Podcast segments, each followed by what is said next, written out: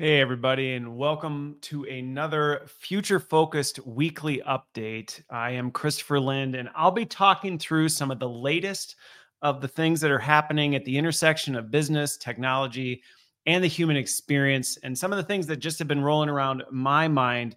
Um, this week is a little bit interesting because I've been off, technically off work for the last couple weeks. So I'm just coming back. But with that extra time off, I had a little more time than I usually do to read some of the things that are going on, do a little more study, a little more reflection, a little more thought on this. So I'm coming back with three big topics for today. The first one is I'm actually going to be revisiting one. And by the way, before I get into it, for those of you who watch or listen to this, if there are topics that are top of mind for you, or you come across something and you go, I'd be really curious your thoughts on it, feel free to message me on LinkedIn or comment or things like that. Share it with me, and I will absolutely add it to the queue. Okay, so with that, the three things this week, I'm actually going to be revisiting one that I talked about, I think it was two or three weeks ago, which I had shared a little bit about this rise in companies using AI to sniff job applicants out. And I'm going to I'm not going to talk necessarily about that so much, more so the response that I've seen to some of that and my thoughts on how people are responding to it on both ends of the spectrum. The other one is like I said I was off and I spent some extra time really digging into what's happening with robotics and there's one area I'm going to focus on specifically that I think is extremely interesting. If you're not following it, it's worth at least putting some attention on and thinking about. And then the third one is a big one it's transhumanism.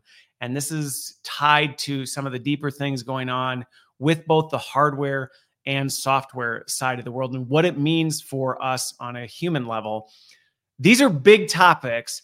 I do try and keep this short, so I'm not going to get into all of this. I may end up doing a longer version episode sometime in the coming future where I'll dig in a little bit deeper, but I at least want to put this out there for you to be thinking about, hear kind of my thoughts on it, and even just maybe make you aware of some things that you weren't aware is happening right now. So, starting with the AI job sniffing, as a very brief recap, there is a rise in companies using artificial intelligence to try and detect whether or not job applicants are using AI to fill out their job application or using it to assist in doing any of the writing for some of that stuff.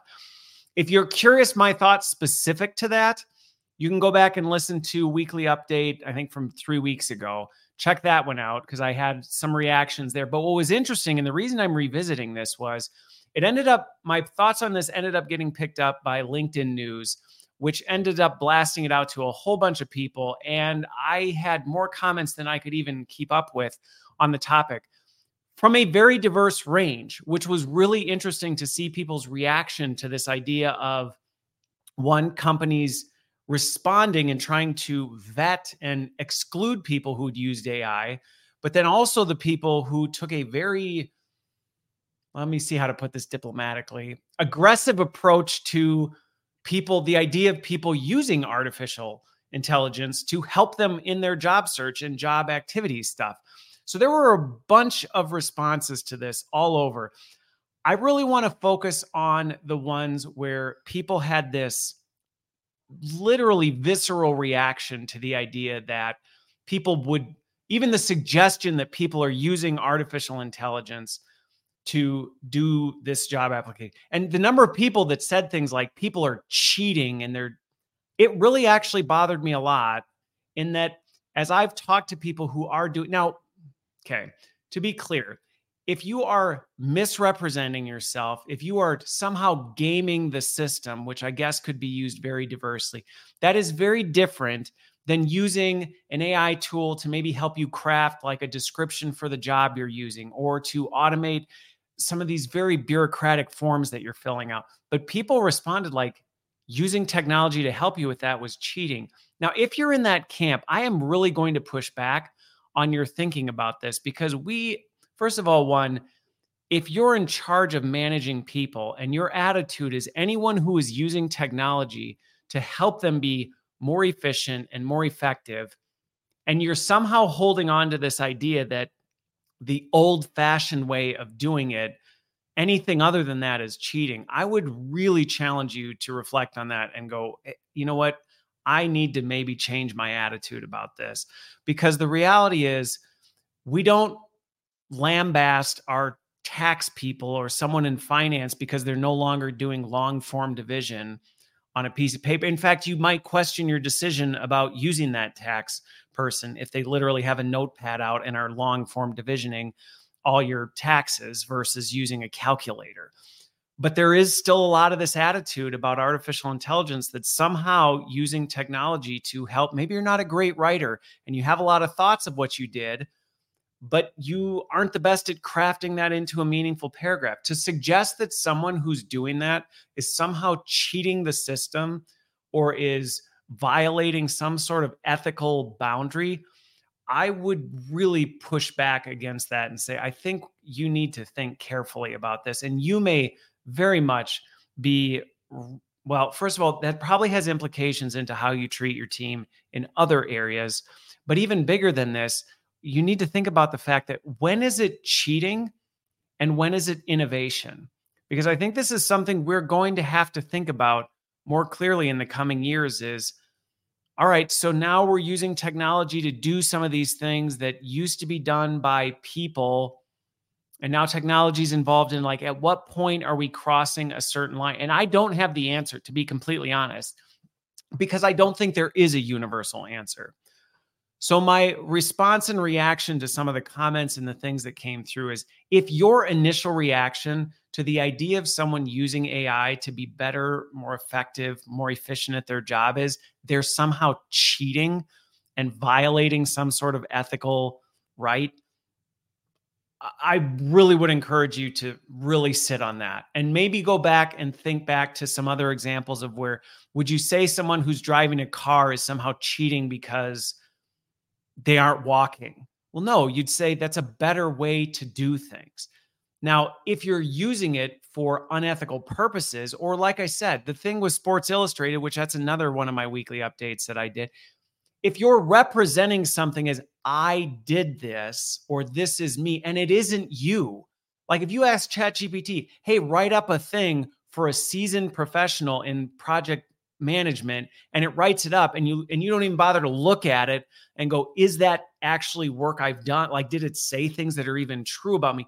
If you are falsely representing yourself that is one thing and I would agree. So I did get into it with a few folks on that that yes okay if somebody is intentionally trying to misrepresent themselves or is you know doing some of these things I can understand that reaction but the reality is that is not what the vast majority of people I've encountered and had conversations with are doing.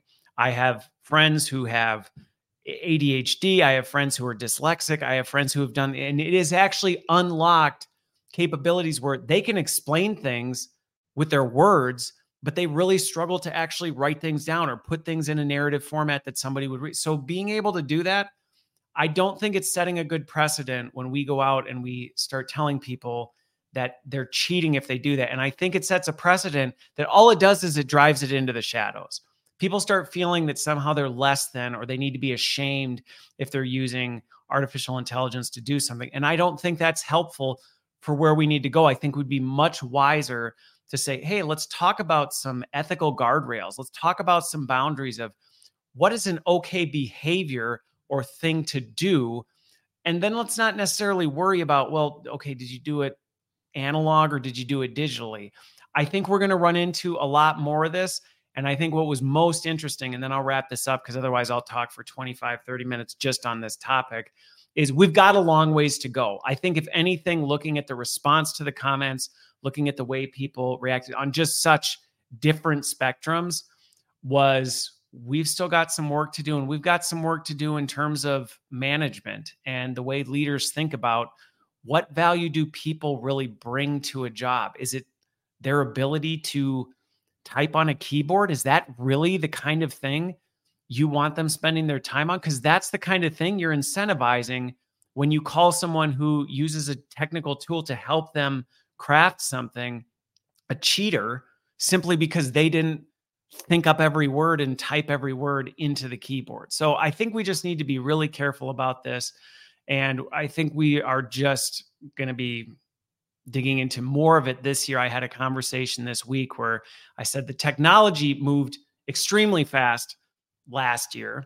If you watched last week's weekly update, I talked about the fact that there's definitely potential for us to have that kind of pace again next year if quantum computing and clean energy take off. But if not, we in some ways have hit the ceiling of what the technology can do.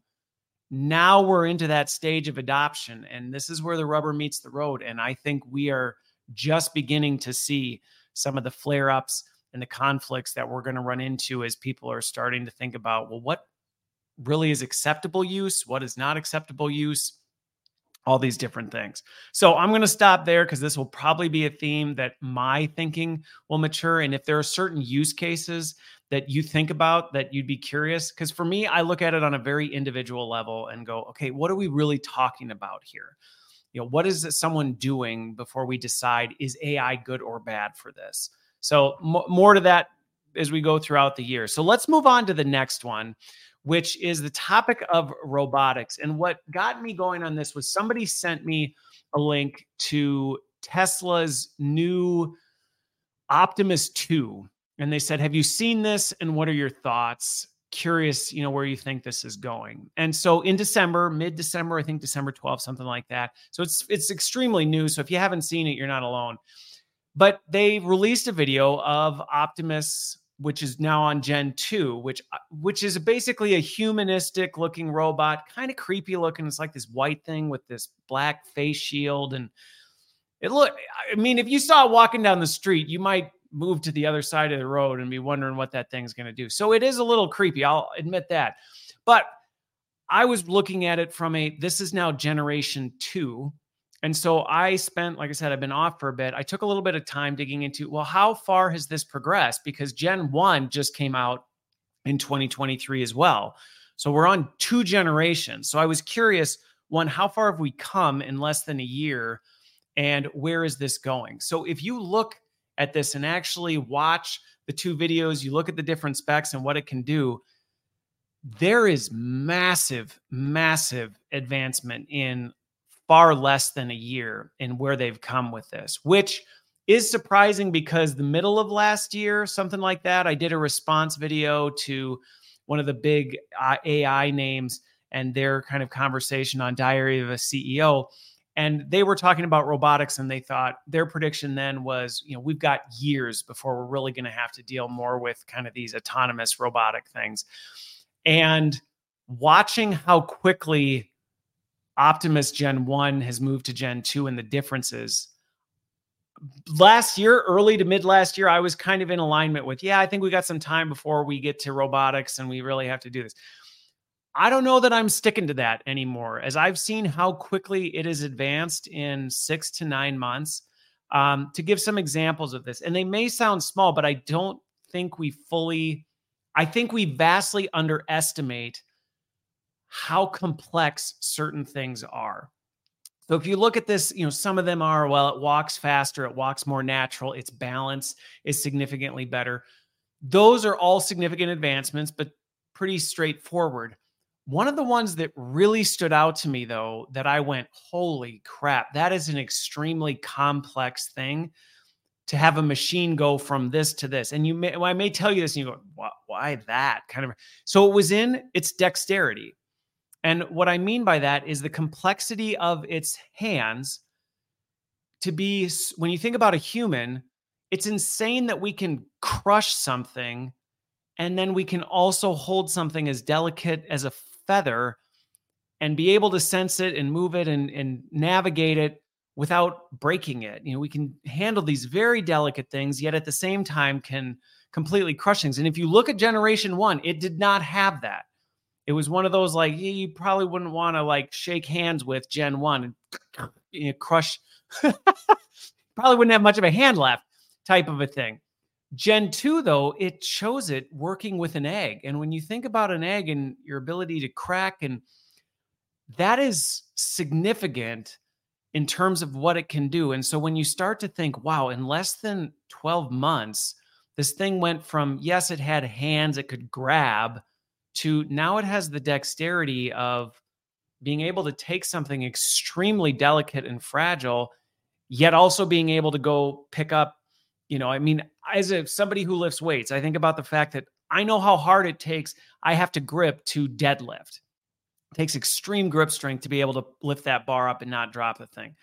But I would never touch my 12 month old daughter's hand or foot with that kind of grip because I'd injure her. And I instinctively know how to do that as a human. It's very natural. We don't think much about it. But as a robot, to have that kind of sensor and be able to distinguish, that is a significant advancement. So, looking at that and watching how this goes, I definitely am changing where I think my kind of trajectory on when do I think we're going to start seeing robotics in the near term. You know, yes, there's a lot of talk. I did a lot of stuff, and I'll probably put it in a future weekly update and kind of autonomous vehicles, some of these other things that we're seeing grow. But the idea of a robotic pseudo human assistant, I think we're much closer to it than people realize. And it being able to do some very complex yet important tangible things. So, what does that mean? I mean, if you ask me, hey, are we going to see Rosie from the Jetsons, you know, in 2024? Or is a robot going to show up at your door and go, come with me if you want to live? Like, I don't think we're there, but I do think we're much closer to it. And I would not be surprised if in 2024 we start to see robots doing a lot more human activity than we thought we would be seeing in the near term, which, to be quite honest, I have mixed feelings about it.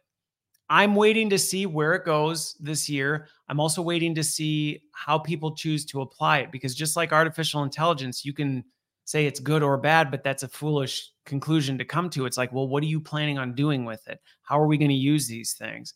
Obviously, if we use an Optimus 3, strap it full of military grade fighting equipment and send it into, you know, whatever. Well, that's very different than hey, it's now something that can assist at a nursing home to help take care. There's just different applications. And so I'm really curious to see where this goes. But all that to say, absolutely fascinating. I am going to talk, I'm going to tie this one into the transhumanism thing because that's what's coming next.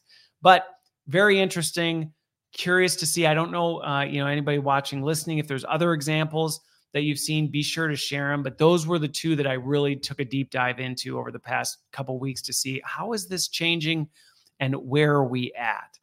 Now, that takes me to number three, which is this whole idea of transhumanism. Now, I want to define this first because transhumanism means a lot of different things to a lot of different people. And at its most baseline definition, when we're talking about transhumanism, we're basically saying anytime we're actively augmenting us as a human being to make us something more than we are just by default. So then that opens a whole lot of gates to things. And you're like, well, what that could be, you know, a computer or the fact you have Zoom, you can talk to people across, you can't do that any. It's like, yes, but where I think I start to look at it is from a medical side and where are we actually augmenting our physical bodies with things? Where are we physically implanting or augmenting things with technology to make us, you know, fix things that are broken or make us something bigger than maybe we were really intended to do? And this is something that is moving quickly and in some interesting directions. Now, I have, again, similar to robotics, I have some mixed feelings on this. I think there's some really powerful, incredible ways that this can move us forward. I also have some concerns. So, I mean, some examples of this for those who may be going, What are you talking about? we talking about the matrix here? Well, maybe not right now. But, you know, if you look at like AI cochlear implants that can help someone who can't hear, we can implant something that then allows them to hear. I mean, that's a pretty incredible innovation to be able to make the deaf be able to hear. Um, and something else that I just spent a little bit of time going down the rabbit hole with was there is a lot of work happening right now around implanting. And I know that as we watch 2024, there's going to be a whole lot more of this of where can we implant a chip into someone's brain to be able to allow them to interact directly with a computer so that they can do a number of different things. Now, there's a lot of talk about Neuralink, which is another Tesla avenue. Synchron is a company that I think is a little further along in this. But the bottom line is it's going to be a rapidly growing area of focus. I'm confident of in 2024 as we start to explore okay, what if we could control things with our minds through technology? And, you know, if you look into the Neuralink one, there's stuff all over the map on this because Musk got FDA approval for human testing with some implants that had some very uh, questionable results at best. And so this is one of those ones that, again, I have mixed feelings on because I go, how far is too far and how fast is too fast? And will we end up, you know, will this be what it's promising to be? Is this where it's going? And that's where I don't know how to react it because I'm like, is there enough there that this is legit? Is this going to be another Theranos? Which, if you don't know what that is, look up Theranos, the blood testing thing that was all just one big scam. It was a big fraud. They said, oh, look at all this stuff we can do. It was just a smokescreen. And so I don't know if we're, there's enough things that we're looking at that I'm watching right now that are legitimate that I go, okay, there's enough here but there's then you start looking at this like brain mapping and being able to connect your brain to a computer type of thing that you go ah you know how far can we really push this? And is how much of this is smoke and mirrors and marketing? And how much of this is now we've actually cracked some of these things and it can start to move forward. Now the reason that i have more mixed feelings about this is the fact that when you and and this again this is what i do when i have too much time on my hands I just ended up going back and looking at some of the most interesting innovations we've had in human history and what was done to make those innovations happen. And the unfortunate consistent theme in that is that oftentimes when we're trying to pursue innovation too fast and push it too far before we're ready, is usually the people that are taken advantage of in that are the most vulnerable and they're often exploited to get us there. And that's why i bring up the neuralink thing with musk where there's these questionable results on i mean a lot of the test subjects died in the early things and they move forward with human testing. And so you look at that and go hey like should we make sure that we're not killing things before we start messing around with people? And if we really thought through like where is this going to go because when I think about this, and I think this is something that we're going to need to think a lot more about the ethics and morality of what we're doing as we step into this next generation of technology. Because I don't think, you know, as we go back to the robotics point two, I mentioned this uh, probably was several months ago. It was kind of in an off, went down a rabbit hole, but just was talking about at the time and this is how fast technology has moved. It probably was six months ago. At the time, it still seemed like a bit of a pipe dream that you'd be able to, you know, get enough data about somebody to create, in essence, like a GPT in in essence of someone. If you're familiar with the GPTs, like to be able to create one of someone that seems like it's the actual person, so that you could then put it in. And I mentioned this growing up in a funeral home.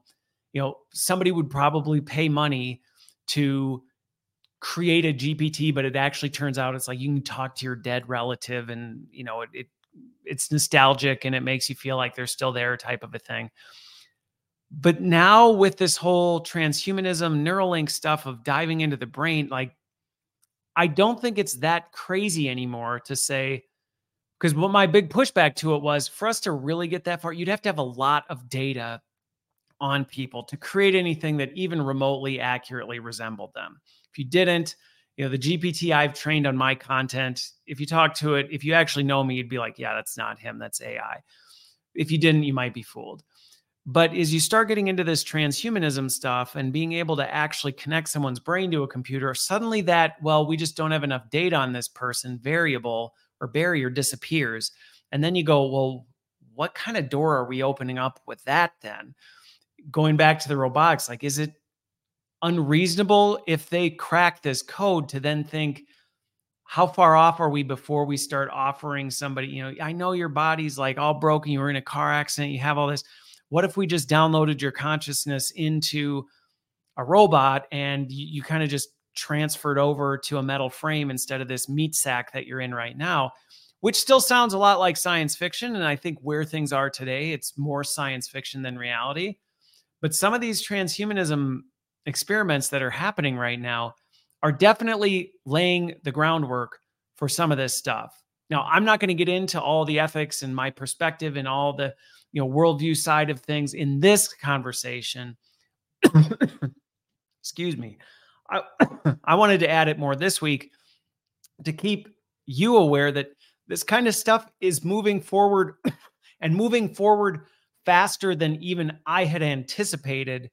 And I'm spending all my time in this space. So if you're listening to this, you may be going, is this for real? Like, is this actually something that's going on? And I would encourage you to check it out because there's a lot of this stuff happening where we're looking at augmenting people with technology. And this goes beyond, hey, you know what? We can give you a titanium hip socket and that'll, you know, take care of your hip replacement type of thing. It's different than that when you start dealing with people's brains, their psyche, their consciousness, and how that works. Do I see tremendous potential for good? Going back to the cochlear implant, I mean, the ability to give somebody who can't hear the ability to hear, or somebody who can't see the ability to see, or someone who's paralyzed the ability to control a, you know, arm, leg, a body. Potential. I mean, it's it's interesting to consider but I think we need to be careful and think, but what are the bigger implications of all of this? And who is potentially being exploited to test this? Because all this stuff doesn't just happen.